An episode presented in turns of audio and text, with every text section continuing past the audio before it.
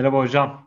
Yine Merhaba, nasılsın Enes? sağ olun hocam. Siz nasılsınız? Benden değilik. Bugünkü konumuz nedir? Bugünkü konumuz çok merak edilen ve çok yanlış bilinenler üzerine kan ve mitoloji. Bu konuda Evet, da söyleyeceğiniz çok fazla şey var ki bizim de yanlış bildiğimiz çok fazla şey var. Bunları da düzeltmek gerekiyor. O konuyu da size bırakıyorum. Sizin elinizde tamamdır. yani bu konu. Tamam, onun üzerine biraz konuşalım kanla ilgili. Evet, bugünkü konu kan ve mitler. Şimdi bu spiritüel konularda konuşan insanlar ya da işte uzaylılar hakkında spekülatif konuşan insanlar genellikle bir kandan bahsederler. Şimdi kanla ilgili açıkçası e, söylediklerini ben biraz dikkate alıyorum. Çünkü benim de daha önce dikkat etmediğim bazı noktaları vurguluyorlar. Hani bu anlamda dediklerini önemsiyorum. Ancak iş gene bu 12 sarmal DNA yalanına dönüyor.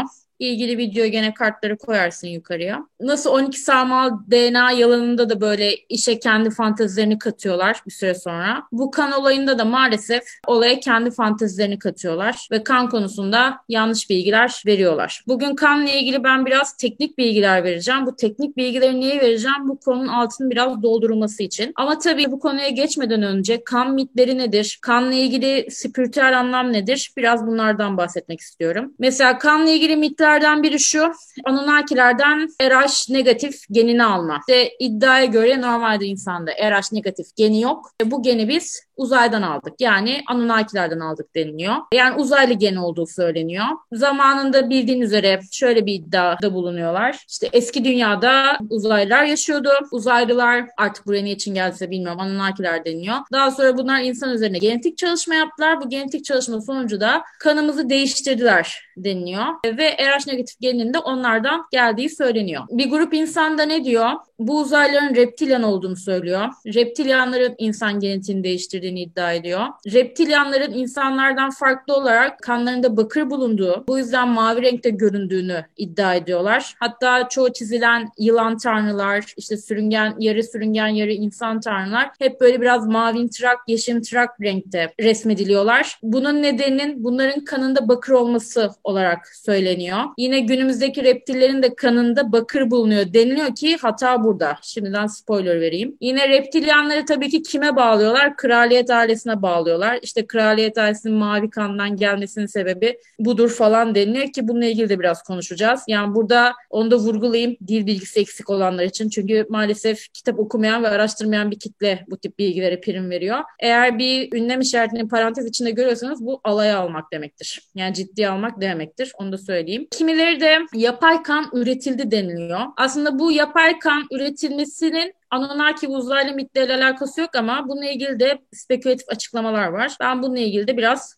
konuşacağım. Kraliyet ailesi mavi kana sahip ırk olarak ifade edilir. Reptilyan ve kraliyet ailesi bağı nasıl kuruluyor? İşte David Icke sanırım zaten kraliyet ailesinin reptilyan olduğunu ve shape shifting dediğimiz hani şekil değiştirme olayını yapabildiğini iddia ediyor. Reptilyanların kanının o da mavi olduğunu söylüyor. O yüzden İngiliz kraliyet ailesine mavi kan denildiğini iddia ediyor. Yine Amerikan bayrağında da kırmızı var ve mavi işaretler var. Aslında bunların kanı simgelediği ve onların da reptilyan kanından geldiğini, reptilyan soyundan geldiğini iddia ediyorlar. Aslında kraliyet ailesindeki mavi kan olayı şöyle de açıklanıyor. Bildiğiniz üzere İngiltere böyle bizim ülkemiz gibi ışık alan, e, güneş alan bir yer değil. Yani Evet. ayda bir iki kere orada güneş açıyor desek yeridir. Sürekli orada hava yağmurlu ve kapalı. Dolayısıyla oradaki insanlar bizim gibi yanık tenli, buğday tenli olamıyor. Genellikle beyaz tenli oluyor. Bir de kraliyet ailesi belli bir izole yerde yaşıyor. Zamanda kraliyet ailesi izole bir yerde yaşadığı için derileri de çok ince olduğu için damarları gözüküyor ya. Onlar o yüzden mavi kanlı deniliyormuş. Bu bir. İkinci olay da şuna bağlanıyor. Ee, daha önce seninle konuşmuştuk gümüş olayından. Ben demiştim gümüşün antiseptik özelliği var diye. Hatta Evet. eskiler ağzında gümüş kaşıkla mı doğdun derler. Çünkü antiseptik özelliği olduğu için deri öldürücü olarak karşımıza çıkıyor gümüş. Eskiden tabii bizim şu anda elde ettiğimiz gibi antibiyotikler yoktu. Antibiyotikler 1940'lı yıllardan yani 2. Dünya Savaşı'ndan sonra keşfedilen, o süreçte keşfedilen kimyasallar. Bundan önce işte tentür denilen farklı kimyasallar antibakteriyel olarak kullanılıyordu. Bunlardan biri de gümüştü. Mesela gümüş bardaklar, gümüş tabakların antiseptik özelliği var. Ne demek istiyoruz? Ee, mesela gümüş bardağa bakteri içeren bir sıvı koyduğunuzda bir süre sonra oradaki bakteriler gümüşün toksik etkisinden dolayı ölüyorlar. Kraliyet ailesinde bu durumdan dolayı hani bakteriyi öldürme etkisi olduğundan dolayı genellikle tabak ve çanaklar ne renkte? Gümüş renginde. Hangi kaynakla okudum hatırlamam ama bunların böyle derilerine antiseptik olsun diye gümüş tozu da sürülürmüş. Gümüş de oksitlendiğinde de bunların onların derilerine mavi renk verilmiş. O yüzden halk arasında hani bu kraliyet ailesine mavi kanlı denilmiş. Mantıklı bir açıklama. Mantıklı evet. Japonlar da zaten kendilerinde bulunan beyaz teni olabildiğince korumak için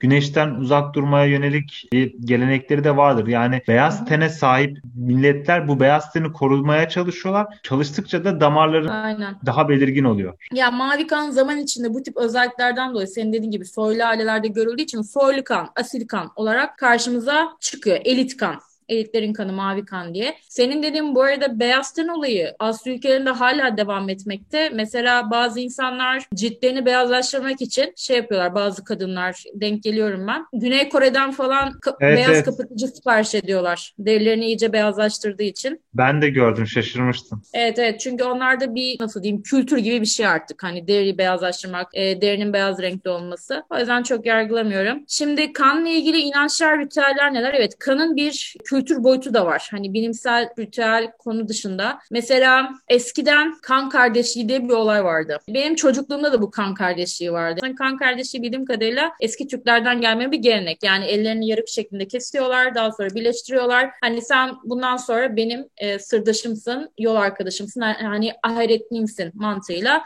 bir sözleşme, ahit yapılıyor. Evet, yani eskiden şu anki, kan sözleşmeler, ahitler, yap, ahitler yapılıyormuş. Şu anki kanka sözcüğü de kan kardeşinden geliyor zaten ve Aynen iğrenç bir kelime. And, Keşke kan kardeşliği denmesi. And içme olayı kan kardeşliğinin bir ritüeli. Bir kase sütte kestikleri elini kesiyorlar ve kanı damlatıyorlar. Bu sütü içerek yapıyorlar. And içme de aslında oradaki ant kadehi şeyden geliyor. Bu kan kardeşliği online, olayından geliyor. Aslında o kan içme geleneği birazdan gireceğim ona iyi girdin. Eskiden kan içme diye bir ritüel de var. Hatta Hristiyanlık da kan içmiş, söz verme şey dönmüş artık şarap içme. O yüzden kiliselerde şarap içme olayı var. Aslında oradaki şarap kanı temsil ediyor. Neden kanı temsil ediyor? Çünkü semav dinar yani Hristiyanlık, Yahudilik ve Müslümanlıkta kan içme yasaklanıyor. Ama tabii ki onun yerine gelecek ritüeller hala devam ediyor. İsa'nın kanı ve İsa'nın eti şeklinde onları veriyorlar sembolik olarak. Genelde sembolik. İskandinav, Orta Asya ve pagan dinlere mensup olan insanlar yani Avrupa'nın kuzeyi, Avrupa ve Orta Asya'da var bu gelenek kan içme olayı. Peki neden kan içiyordu bu insanlar? Mesela güçlü hayvanların kanını içiliyor güçlü olsun diye. Yani o kişi herhangi bir güçlü insanın kanını içme ya da güçlü bir hayvanın kanını içtiklerinde güçlü olacağını zannetme olayı. Anlatabildim mi? Yine bazı krallıklarda tahtlar böyle öküz gibi, aslan gibi hayvanların kanıyla yıkanıyor ki hani o hayvanların kudreti yeni hükümdara geçsin mantığıyla. Yani böyle ritüeller var. Günümüzde umarım hala devam etmiyordur. Öyle bir temennide bulunalım. Diğer kötü yönü mesela büyü ve falcılık için de kullanılıyor. Çünkü bir kan enerjisine inanılıyor. Ee, yani kanla boyut kapısı açılabileceği ve çeşitli negatif varlıklarla iletişim kurulabileceğine inanılıyor. Dolayısıyla mesela e, kuvvetli büyülerde bir kan olayını görmekteyiz. Yine bazı fal olaylarında da yine bir kan dökülme olayını görmekteyiz. Maalesef hani burada buranın konusu değil ama sen de biliyorsun, ben de biliyorum. Çağımızda trend olan olaylardan biri de şaşırtıcı bir şekilde satanizm. Ee, çok fazla artık YouTube'da satanizmle ilgili video var ve bakıyoruz ki çok fazla etrafımızda satanist var. Yani şeytana tapan bir grup var. Satanik ritüellerde de yine kan kullanılmakta. İlgilenmeyin ama ilgilenirseniz de YouTube'da videolarını bulabilirsiniz. Çeşitli satanik, daha doğrusu satanist insanlar bayramlarını kutlamak için mesela kanla çizimler yapıyorlar. Dediklerine göre bu kan hayvandan etik olarak alınmış. Yani hayvan anestezi altında zarar görmeden alınmış. Öyle olduğunu inanmak istiyoruz. Yani kan olayı hala devam ediyor. İşte satanistler şey dönüyor. Biz artık hayvan vesaire kesmiyoruz diyorlar. Hani daha çok böyle Budizme dönen bir din karşımıza çıkıyor. Satanizm bir din olarak düşünürsek. O yüzden hayvan kesme falan yok diyorlar ama çeşitli ritüellerinde gene e, gerçek kan kullanılmakta. Yine kan aslında bizim dinimizde de var. Nedir? Kurban kanı. Onun da sebebi ne? İşte Hazreti İbrahim döneminde insanlar neyi kurban ediyorlar? Kendi çocuklarına. E, Hazreti İbrahim de kendi çocuğunu kurban edeceğini söylüyor. Tam kurban edeceği sırada Allah ona ne gönderiyor? Koyun. Koç. Ve koyunu kurban ediyor. Ritüel bizde de var. Bu inanç bizde de var. Kurban bayramında biz de hayvan kesiyoruz. Ama bizde bu hayvanı neden kesiyoruz? İyi şeyler getirsin, iyi enerjiler getirsin, güzellikler getirsin diye. Yine bizde şöyle bir gelenek var. Bu İslami gelenekten mi geliyor bilmiyorum. İran'da bu var. Bunu biliyorum ama ya İran'da biz birazdan anlatacağım gelenek var. Ama mesela Suudi Arabistan'da, Irak'ta var mı emin değilim. Bizde de ne olur mesela? Araba alınır alınır. Araba kazadan beradan uzak dursun diye ne yapılır? Kurban kesilir. O kurbanın kanı arabaya sürülür. Hatta oradan böyle bir iki parmak kana değdirilir. Alan kişinin alnına sürülür kimi şeylerde. Burada amaç nedir? Bir kaza olup hani senin kanın veya çocuğun kanı akacağına hayvanın kanı aksın demektir. Yani o kandan... Yer değiştirme yapıyorlar. Aynen yer değiştirme yapıyorlar. Yani bu tip ritüeller ve bazı inançlarda kan karşımıza çıkmakta. Bu da tabii ki kanla ilgili bizi araştırma yapmaya götürüyor diyebilirim. Bu konuda senin söyleyeceklerin var mı? Annemin anlattığına göre dedem de araba aldığında bunu yapmış. Bir tekerine en azından bir tekeri için bile olsa kurban keseyim demiş ve kesmiş. Bu hala var ki. Yani ben Anadolu'da hala yaygın olduğunu biliyorum. Ben İran deyince şaşırdım hocam. Çünkü eğer İran'dan kastınız Kuzey İran'sa yani Türklerin yaşadığı, Azerilerin yaşadığı kısımsa bu Orta Asya ve Türk geleneklerine çok uygun bir hareket. Ama Zaten... normal Persler yani Farslar yapıyorsa bunu farklı bir durum. Ona bir yorum getiremem. İranlarla bizim çok ortak kültürel noktamız var. Biz bilmiyoruz diyebilirim. Biliyorsun İTÜ'de yüksek yaptım. Orada benim çok fazla İranlı arkadaşım vardı. Hani onlardan da biliyorum. Çoğu noktamız benzer onlarla kültürel anlamda. Bunu ben biraz Mezopotamya'ya bağlıyorum. Yani. Çok normal Oradan, evet. Evet çok normal. Suudi Arabistan'da var mı bilmiyorum. Ama İran'da hani e, mutlu bir olay, güzel bir olay ya da böyle ev araba için kurban kesildiğini biliyorum. Kazadan beladan uzak tutmak için. Irak'ta var mı bilemem. Benim çocukluğumda bu kurban kesme çok yaygındı. Yani her araba alan muhakkak bir kurban kesiyordu. Bir koyun kesiyordu. Koyun kesemese bile en kötü bir horoz kesiliyordu. Sadece kan dökülmesi gerekiyor. Aynen ve o kan sürülüyordu arabaya. Yani onu da biliyorum. Ve kişinin alnına da sürülüyordu. Yani yine bizde ne vardır? Adak adama. Ne için yapılır bu? Kazadan beladan uzak durmak, kötülükleri def etmek için adak adama da vardır. E, adak kanı denir. Ve o tip ritüellerde de şöyle bir durum var. Onu da altını çizeyim. Ha, araba aldım, kurbanı kestim. Kurban etini yani benim bildiğim ritüelde bu. Araba sahibi yemiyor. Çevreye dağıtıyor. Genellikle bir fakir evet, mantıklı aranır. olması gereken o zaten. Yani kurban kesip hayvanın yarısını yiyeni gördüğümüz için hani ben bunun gene bir altını çizmek istedim.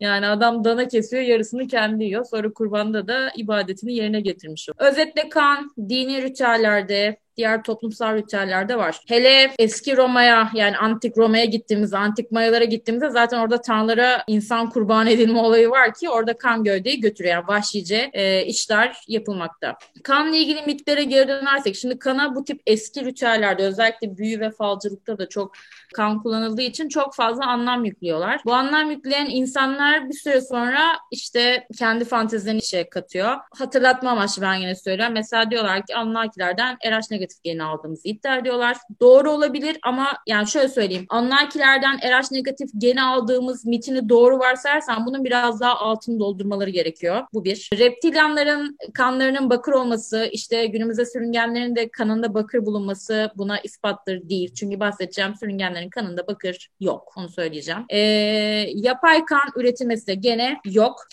Şimdi kanla ilgili mitler ve ritüellerden bahsettikten sonra bir kanla ilgili teknik bilgi verelim.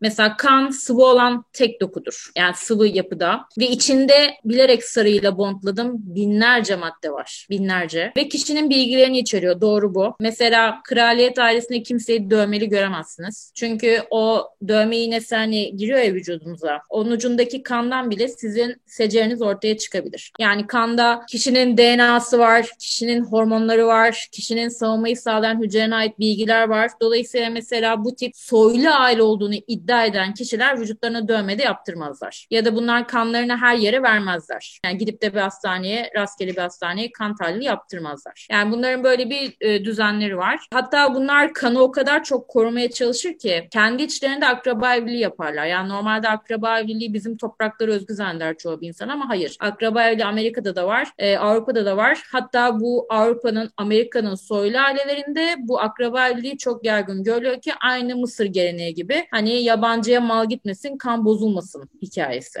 ya yabancı insandan çocuk bile yapmayı istemezler. Kendi içlerinden insanlarla evlenip o insanlardan çocuk sahibi olmayı tercih ederler. Yani bir kan ritüeli bir şey var. Asil kan, soylu kan hikayesi var. Ki Osmanlı'da da var. Bildiğimiz üzere Osmanlı'da ne yapılıyordu? Tat kavgaları vardı. Kanları ne yapılmıyordu? Toprağa akıtılmıyordu. Boğdurularak öldürülüyordu ki kanları toprağa akmasın. Yani onların kanları soylu görülüyordu. Şimdi kanda kişinin bilgileri var dedik. Bugün biz bile hani vücudumuza sorun var mı diye ne veriyoruz hastaneye? Kan veriyoruz. Çünkü kanda tüm hormonlar var, besin var, DNA'mız var, savunmayı sağlayan hücreler var, binlerce madde var. Peki kan nerede üretiliyor? Belirtmek istiyorum. Kırmızı kemik iliğinde yani aslında bizim kemiklerimizde kan üretiliyor. Bizim kemiklerimiz yetersiz olduğunda dalak ve karaciğer tarafından da kan üretiliyor. Yani esas olarak kırmızı kemik iliğinde onlar yetersiz olduğunda dalak ve karaciğer tarafından da kan üretiliyor. Bizdeki kırmızı kan hücreleri kandaki yapının sadece bir tanesi ve biz bunlara eritrositler diyoruz. Mesela eritrositlerin yani memeli eritrositler dediğimiz yani bizim de içinde bulunduğumuz grubun eritrositleri çekirdeksizdir. Yani nükleus dediğimiz hücre çekirdeği içermez. Ama mesela reptillerin eritrositleri çekirdeklidir. Yani bu noktada bizim kanlarımız reptillerden çok büyük bir farklılıkla ayrılıyor. Öncelikle Burada bildiğimiz öncelikle, sürüngen varlıklardan. Sürüngen evet, e, hayvanlardan bahsediyoruz. Aynen aynen. Balıkların Latince fishes deniliyor. Kurbağalara İngilizce'de frog deniliyor ama Latince'de amphibian yani iki yaşamlılar deniliyor. Sürüngenlere reptile deniliyor. Ya zaten reptilyan oradan geliyor. Reptilian deniyorlar. Sürüngen kökenli diye. Mesela kuşlara da aves denir. Aves grubu. Bizim olduğumuz gruba da mammalian yani memeli grubu denir. Yani reptil kavramı terminolojik bir kavram. Ve reptillerin eritrositleri çekirdekli. Mesela burada da çok dramatik ayrılıyoruz. Yani memelilerin eritrositleri çok özel, çekirdeksiz ama reptillerin mesela çekirdekli. Ve ikisinde de hemoglobin var. Hemosiyenin reptillerde yok. Şimdi burada sentetik kan, plastik kan neden mümkün değil? Biraz ondan bahsedeceğim. Şimdi burada kanı anlatmaya devam ediyoruz. Bilerek bazı teknik bilgileri vereceğim ki kanı gözünüzde canlandırın diye. Şimdi hepiniz veya çoğunuz şöyle bir tüp kan vermişsinizdir. Bu kan böyle bekletildiğinde ya da santrifüj dediğimiz özel bir işleme sokulduğunda böyle bildiğiniz sarı faz ve kırmızı faz diye ikiye ayrılıyor. Bu kırmızı fazda kan hücresi, kan hücreleri dediğimiz hücreler var. Bu kan hücreleri çeşit çeşit. Lokositler var. Bunların da çeşitleri var. Bazofiller, eozinofiller, monositler, nötrofiller diye çeşitleri var. Yine lenfositler var. Mesela lenfositlerin de çeşitleri var. B ve T lenfositleri diye. Bunlar vücudun savunmasına göre bulan hücreler. Ee, yine trombositler var. Kan pulcukları dediğimiz. Bunlar onlarca enzimle çalışıyorlar kanın pıhtılaşması için. Eritrositler dediğimiz al yuvarlar. Mesela bu al yuvarlarda çekirdek yok. Sadece hemoglobin var ve oksijen taşımasında görevli. Bu eritrositlerin yani al yuvarların yüzeyinde de bizim kan gruplarımızı ifade eden proteinler var. İşte AB0, AB kan gruplarının oluşmasını sağlayan proteinler var. Plazma kısmına baktığımda kan biliyoruz gaz dışına ne taşıyor? Besin taşıyor işte besin taşımasını sağlayan bir su ortamı var. Onun içinde bir sürü mineraller var. Yani biliyoruz ki kan, kan içinde kalsiyum var, magnezyum var, işte e, sodyum var, bikarbonatlar var, potasyum var, Aklınıza gelebilecek tüm iyonlar kanda bulunuyor. Mesela altın altın deniliyor ya. Altın da yine nerede bulunacak? Kanın plazma kısmında bulunacak. Yine plazma proteinleri var önemli. Burada sadece esas ya bu şu anda ben lise biyolojisi bazında bir çalışmayı koydum ki bunlar gene alt dallara ayrılıyor. Mesela albumin var, fibrinojen var, immünoglobulinler var. Burası çok kritik. Mesela immünoglobulinler B lenfositleri tarafından üretiliyor ve bunların 5 tane çeşidi var. Ki bu 5 çeşidinde birçok alt grubu var. Yani bunlar sadece 5 çeşit, beş çeşit olarak karşımıza çıkmıyor. Bir de bunların alt grupları karşımıza çıkıyor. Kanda hormonlar var. Vücudumuzdaki tüm hormonlar nereye taşınıyor? Kanla taşınıyor. Yine kan ne taşıyor diyoruz? Besin taşıyor diyoruz. Bu glikoz, amino asit, yağ asiti, gliseroller bunların hepsi nereye taşınıyor? Kanla taşınıyor. Üre kanla taşınıyor. Yani kan dediğimiz yapı sadece kırmızı kan hücrelerinden oluşan basit bir yapı değil. İçinde binlerce madde olan bir yapıdan bahsediyoruz. Hatta bu konuda e, havadan sallayanlar bilmez. Hani kanda DNA var deniyor ya. Aslında o DNA eritrositlerde değil. Çünkü eritrositlerde çekirdek yok. Genellikle kanla ilgili DNA'nın üzerinde neler kullanılıyor? Çekirdeği olan lökosit çeşitleri kullanılıyor. Bunu da bilmezler. Öyle sallarlar. Ben bir yerde vurgulamıştım sentetik kan diye. Sende değil ama başka bir yerde. Sentetik kan diye bir şey yok demiştim. Oradan birkaç yorumcu şey dedi bana. Sentetik kan yapıldı dedi. Bunun üzerine hani eminim sentetik kanın yapılamayacağına ama merak edip araştırdım. Sentetik kan diye bir şey yok. Onun ne olduğunu açıklayacağım. Sentetik kan şu anda bu anlattıklarımla yapılması mümkün mümkün değil. Çünkü sentetik kan yapacaksanız bu bahsettiğim tüm içeriğin ne olması lazım? Bu kanda bulunması lazım. Şu anda bunu yapabilecek bir teknolojimiz yok. Sentetik kanla ilgili gene ikna olmayanlar, araştırma yapmak isteyenler sentetik kan diye aratabilir, plastik kan diye aratabilir, yapay kan diye arama yapabilir. İngilizcesi benzer. Synthetic blood, plastic blood or artificial blood.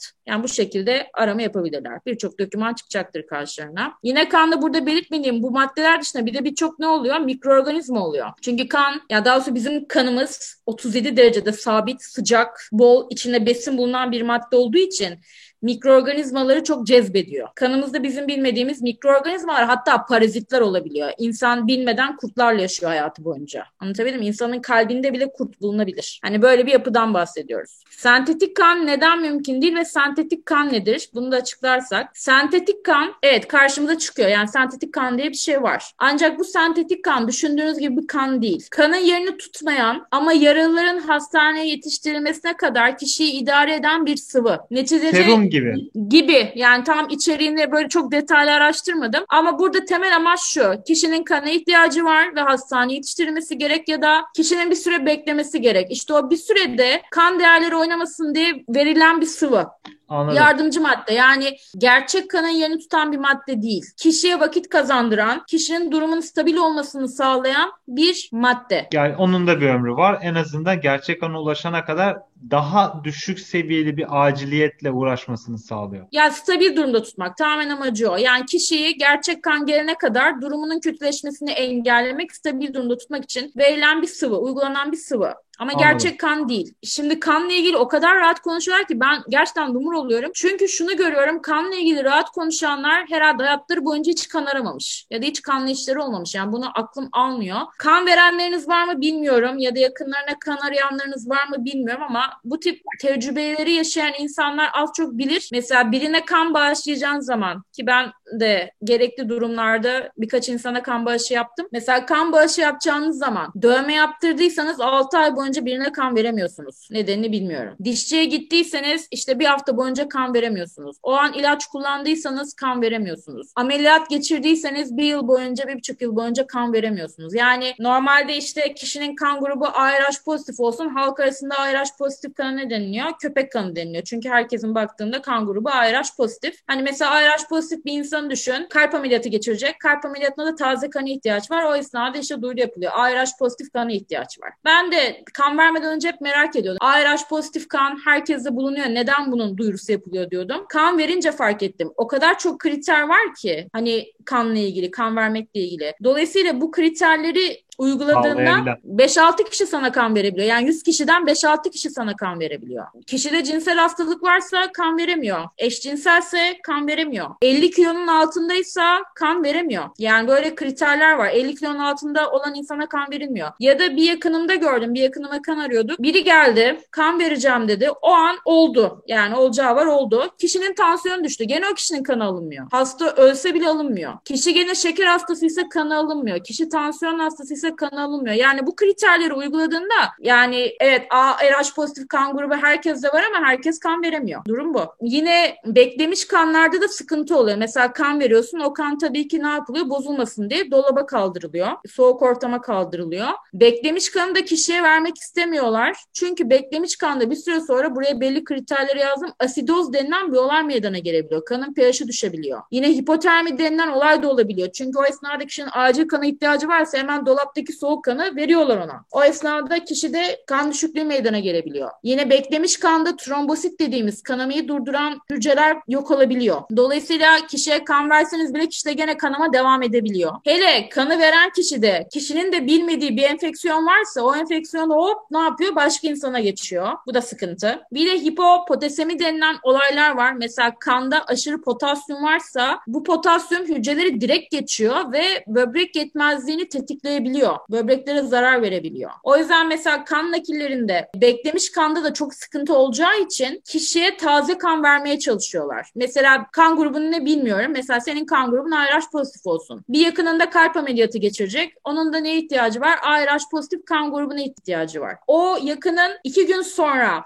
kalp ameliyatı geçirecekse senin kanını iki gün öncesinden almıyorlar. Diyorlar ki sen taze kan ol ameliyat günü gel kan ver diyorlar. Çünkü beklemiş kanda ne olabiliyor? Bir takım istenmeyen komplikasyonlar olabiliyor. Ki siz sentetik kan üreteceğinizi iddia ediyorsunuz. Dolayısıyla bu sentetik kan nerede depolanacak? Dolapta. Normal kan bile dolapta bir takım sıkıntılar yaşıyorken sentetik kanı düşünmek bile istemiyorum. Mantıklı. İmkansız gibi bir şey. Zaten bütün bu şartları karşılıyorsa kişi olduğu gibi kimerik bir canlıya dönüşmesi çok normal bence. Evet ya sentetik kan olayı ben demiyorum hiç olmayacak diye. Belki bir teknoloji gelişir yapılabilir. Ama şu anda mesela yapay organ yapılabiliyor. Hatta 3 boyutlu yazıcılarla bile deneme yapılıyor. Plastik kalp falan yapıldı yani. Yapay organ yapılmasında problem yok. Yapay organda mesela şöyle bir sıkıntı var. Damarlanma yapılamıyor. Hani mesela kişinin karaciğer dokusu dış ortamda üretiliyor ama o karaciğerin içinden geçen bir sürü damar var. Onlar daha yapılamıyor ama o da yapılacak. Ama kan hala yapılmış değil. Yani bu sentetik kan olayı sizin düşündüğünüz gibi insan kanı değil. Bu yüzden çok fazla teknik bilgi verdim. Hani şu olayı netleştirmek için. İçinde yani taşıdığı çok fazla değişken var. Bu değişkenlerin hepsini aynı oranda, aynı derecede oluşturamıyorsun. Yani şöyle söyleyeyim, yapay insan yapabilir misin? Yapamazsın. Yani şu malzemeleri koyup yapay insan yapıyorum diyemezsin. Aynı hikaye yani. Kan için de bu geçerli. Yapay kan da şu anda imkansız. Belki ben öleceğim. Benden sonra bir kuşak daha geçecek. Öyle mümkün olabilir. O da yani teknoloji ilerlerse, e, dünya yok olmazsa. Devam edelim. Sentetik kanı burada bitiriyorum. Gelelim kan gruplarına. Şimdi burada Anunnakicileri biraz üzeceğim. Kan grupları ile ilgili bilerek eski bir makale paylaştım size. Doktor Ahmet Taşlan'ın 1995 yılında yazdığı bir makale. E, bilerek bunu paylaştım çünkü bu isme girdiğinizde yani şu başlığı ve ismi girdiğinizde direkt doküman pdf olarak karşınıza çıkıyor ve indirebiliyorsunuz. Şimdi burada kan grupları gösteriliyor. Bu kan grupları lise müfredatından bu arada. Yani bu makale, makalede gösteren kan grupları değil. Biz lise müfredatında ne anlatıyoruz? Kişinin diyoruz A kan grubu vardır, B kan grubu, A, ve sıfır grubu vardır diyoruz. Ki bu Anunnakiciler sıfır kan grubunun da uzaylılardan geldiğini iddia eder. O da ayrı bir hikaye. Daha sonra ikinci grup olarak ne var diyoruz? RH pozitif ve RH negatif var diyoruz. Şimdi şöyle bir durum var. Bizim aslında A, B, sıfır, RH pozitif, RH negatif de kan grubumuz sınırlı değil. Birçok kan grubumuz var. Ama biz neyi biliyoruz? A, B, sıfır veya AB kan grubunu biliyoruz. Bir de neyi biliyoruz? RH pozitif ve RH negatif biliyoruz. Neden biliyor olabiliriz Enes sadece? Sana sorayım. Diğerlerin bir önemi yok. Çünkü değişken olanlar ve bizim tepki vereceğimiz şeyler sadece bu dört tanesi. Aynen. Hatta Çünkü bu kan negatif ve pozitif olma durumu da var. Aynen. Şimdi olay şu. Biz diğer kan gruplarımızı bilmiyoruz çünkü bunlar kan nakillerinde problem yaratmıyor. Kan nakillerinde problem yaratan gruplar bu gruplar. Sıfır ve RH negatiften gidersek bana göre tüm kan grupları bu mantıklı uzaylardan gelmiştir. Çünkü bunlar kan nakillerinde sorun yaratıyorlar. Mesela ARH negatif biri ARH pozitif birine kan veremiyor. Teorik olarak veriyor mu? Vermiyor. Yine ARH pozitif biri ARH negatif birine kan veremiyor. Çünkü neleri farklı? RH grupları farklı. Yani A gruplarından sıkıntı yok ama RH gruplarından sıkıntı yaşıyorlar. Hatta bakma birçok insan da birçok insanın kaderiyle bu yüzden oynuyor. Bizim halkımız RH negatif, RH pozitif ne olduğunu bilmediği için adama soruyorlar kan, kan grubun RH pozitif mi? Ha diyor kan grubum A diyor. Adam aslında RH negatif kanı veriyor, vermiş oluyor. Anlatabildim mi? Allah'tan o kan verilmeden önce test yapılıyor da adamı uyarıyorlar. Senin kanın RH negatif dikkat et diye. Dikkat edilmesi gerekiyor. Gerçek kan grupları bu arkadaşlar. bu tabloyu tabii ki oturup size anlatmayacağım korkmayın. Zamanında şöyle bir şey yapılmış. Onu da kısaca bahsedersem. ilk denemeler hayvan kanıyla olmuş. Yani hayvan kanı insanlara aktarılmış kan kaybında. Bazıları da olumlu sonuçlar vermiş. Bir sıkıntı olmamış. Ama büyük çoğunluğu bu kan nakillerinde öldüğü için bu işten vazgeçilmiş. 1900'lü yıllarda artık insandan insana kan nakli yapılmış ama o esnada A, B, sıfır kan grupları bilinmeden bu işlemler yapılmış. Gene insanlar ölünce bu durum bırakılmış. En sonunda tabii bu çalışmalar ilerliyor. Çünkü ne var? Savaş durumu var. Herkes birbirini katlediyor. Kan kaybından kimse ölmesin diye artık bu çalışmalara önem veriliyor. Bakılıyor ki kan gruplarında A, B ve sıfır denilen gruplar var deniyor ve kan grupları ilk kez böyle keşfediliyor. Bana göre sağdaki tabloyu anlatmaya çalışıyorum. Sistem denilen. İlk kan grupları A, B, sıfır kan grupları. Daha sonra bakılıyor ki MN kan grupları da var. Mesela sen kan grubunun M mi, N mi, MN mi olduğunu bilmiyorsun. Ben de bilmiyorum. Neden bilmiyorum? Çünkü kan nakillerinde bu problem yaratmıyor. Bu var.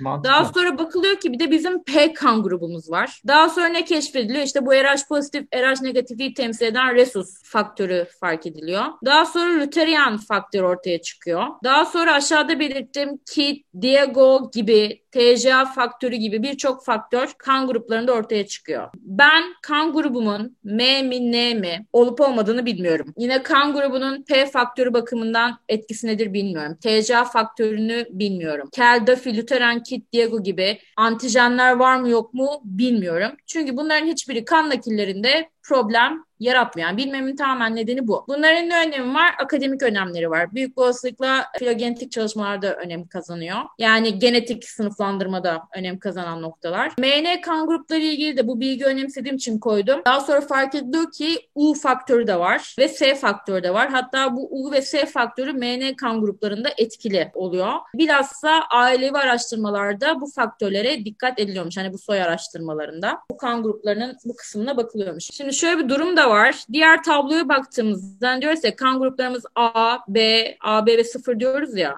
Aslında A gruplarında gördüğünüz üzere kendi içinde birçok alt grubu var. E, B kan grubunda kendi içinde alt grubu var. A, B kan grubunda iki alt grubu var. 0 grubu var. 0 grubunda yine alt grupları var. Mesela haşhaş dediği yani iki elle gösterildiği bomba etkisi. Bunlar en talihsiz kan deniliyor. Bomba etkisini yaşayan insana hiçbir şekilde kan nakli yapılamıyor. Çünkü tabloda gördüğünüz üzere bilenler için özetlersem edersem hem e, A kan grubuna yani anti A dediği A kan grubuna, anti B dediği de B kan grubuna, anti H da dediği negatif kan grubuna reaksiyon veriyor. Benim bildiğim bütün kan gruplarına bomba etkisini yaşadığınızda reaksiyon veriyorsunuz. O yüzden bunlar çok talihsiz kan grupları oluyor. Mekanizmasını tam olarak bilmiyorum ama böyle de bir grup var. Ee, bunlar da bu haşhaş olarak gösterilen gruba geçiyor. Aslında bu da bir doğru gösterim değil. Bunların daha detaylı gösterimleri var. Şunu demeye çalışıyorum. Konuyu şöyle bağlayıp kapatacağım. Şimdi en başa dönersek ne deniliyor? Sıfır geni uzaylılardan geldi. RH negatif geni uzaylılardan geldi. Kimileri diyor ki RH negatif geni Anunnakilerden geldi. Şimdi ben bunu dikkate almak isterim dikkate de alırım. Ancak benim dikkate almam için bana şöyle bir kanı anlatmanız gerekiyor. Ya yani ben bana bunu söyleyen kişinin kanla ilgili en azından benim bildiğim şu bilgileri bilmesini isterim. Bunu söyleyen kişilerin çoğu ne kanda M grubunu biliyor, ne kandaki P faktörünün haberi var, ne de bomba etkisinden haberi var. Sallıyorlar da sallıyorlar. Yani sen kanın içindeki birçok grubu bilmeden RH'a tutunup bunlar uzaylılardan geldi dersen ben seni dikkate almam. Durum gayet basit. Gördüğünüz en azından üzere, herhangi öyle... bir kişi teknik bir açıklama yapmıyor. Yapmıyor. Yap. Bir de deniyor ki Yorumlar bunlar zaten yok. yazılıyor. Nerede yazılıyor? Ben de orada çıldırıyorum. En az birisi yapsa en azından doğruluğunu ya da yanlışlığını dikkate alabilirsin. Sadece yorumdan bahsediyorlar. Gerçekmiş gibi de anlatıyorlar. Bir de bunların arasında akademisyenler var. Zaten orada bir çıldırıyorsun. Kanla ilgili zaten bilim var. Bu bilim dalı ne? Hematoloji. Yani kan dediğimiz olay sandığınız kadar basit bir faktör değil. Az önce anlattık. Kanın içinde binlerce madde var. Ve her bir madde için ne yapılmış? Kanla ilgili çalışma yapılmış. En basitinden bile hormonlar neyle taşınıyor? Kanla değil mi? Bir insanda hormon sorunu olduğunda yıllarca uğraşmıyor mu? Ve o uğraşma sonucunda neye bakılıyor? Kanına. Kanındaki değerli değerlerin düzeltilmesine bakılıyor. Yani kanla ilgili birçok faktör var, birçok parametre var.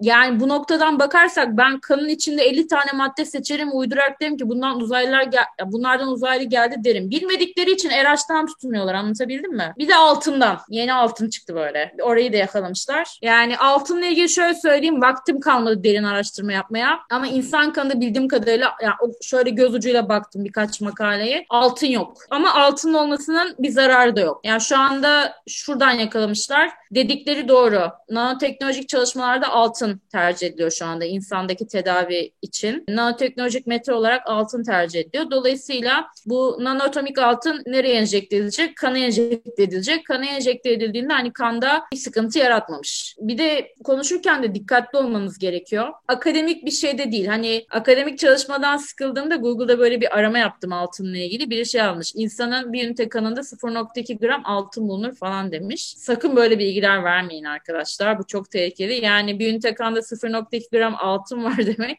çok tehlikeli. Vücuduma yani, altın nereden giriyor? Eğer girmiyorsa ben üretebiliyorum demektir bu. Yani bu da Hayır, e... üretme değil. Muhakkak dışarıdan bünyeye giriyor demektir ve birikiyor demektir. Ama altın öyle bir zararı yok. Hani daha önce videolarda bahsettik altın diş dedik. Eski zaman insanları nasıl bunu keşfettiyse mesela altın biyo uyumlu bir madde. Yani altın diş mesela size şey yapmıyor, sıkıntı vermiyor. Yine Nusret reklamını yapmış gibi olacağız ama Instagram'dan izleyenler biliyorlar. Altın kaplamalı et yapıyor şu anda ve insana yediriyor. Çünkü altın sıkıntılı değil. Altın o noktada evet Nusret'in lokantasına gidip o eti yiyenlerden araştırma yapılabilir. Yani onların kanlarında 0.2 gram altın bulunabilir. Ama normalde insanın kanında benim okuduklarımdan anladığım altın yok. Onu söylemek zorundayım. Ha, varsa çok ester oranında var. Yani 0.2 gram değil bayağı ester oranında.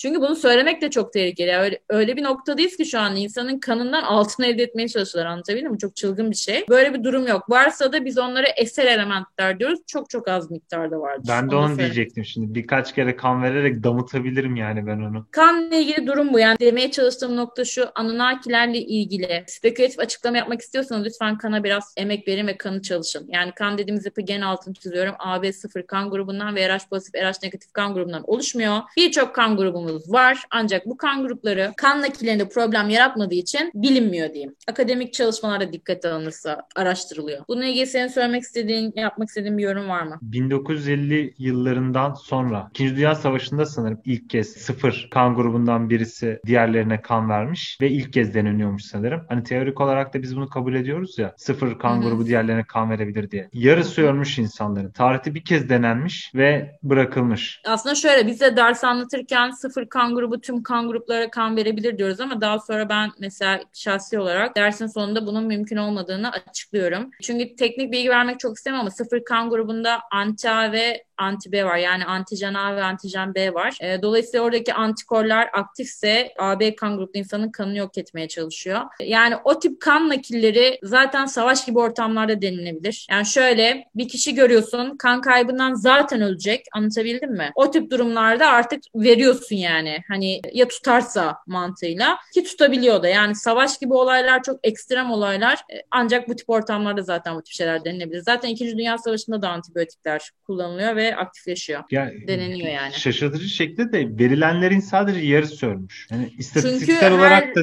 şeyi var. Evet her bünye aynı reaksiyonu vermiyor. Yani o dediğim gibi kanın dinamiğini bilmek o kadar zor ki dedim ya sana binlerce madde var. Belki e, bilmiyoruz işte bununla ilgili aylarca oturup çalışmak gerekiyor. Yani kanla ilgili RH negatif uzaylılardan geldi geçemezsiniz. Çok faktör var. Belki bu altta bahsettiğim TCA, Kel, Duffy, Lutheran, Kit, Diego gibi ya da P faktörü gibi faktör faktörler hani o senin dediğin yarı insan ölmemesinin nedeni olabilir. Mesela S ve U faktörlerinin MN kan gruplarına etkisi var ve bu ailevi araştırmalarda önem taşıyorsa belki diğer faktörlerin yani nasıl diyeyim ben mesela B kan gruplu insanım. Belki bendeki bu diğer faktörler sıfır kan gruplu insandan kan aldığımda reaksiyon vermeyi engelliyor olabilir. Bilmiyoruz. Bilemeyeceğiz Anladım. yani. Ee, ama lise müfredatında A, B sıfır kan grubu ve RH pozitif, RH negatif kan grubundan bahsedilir. Diğer kan gruplarından bahsedilmez. Çünkü kan nakillerini anlatmaya çalışıyoruz. Bunlar da kan nakillerine problem yarattığı için bu gruplardan bahsedilir.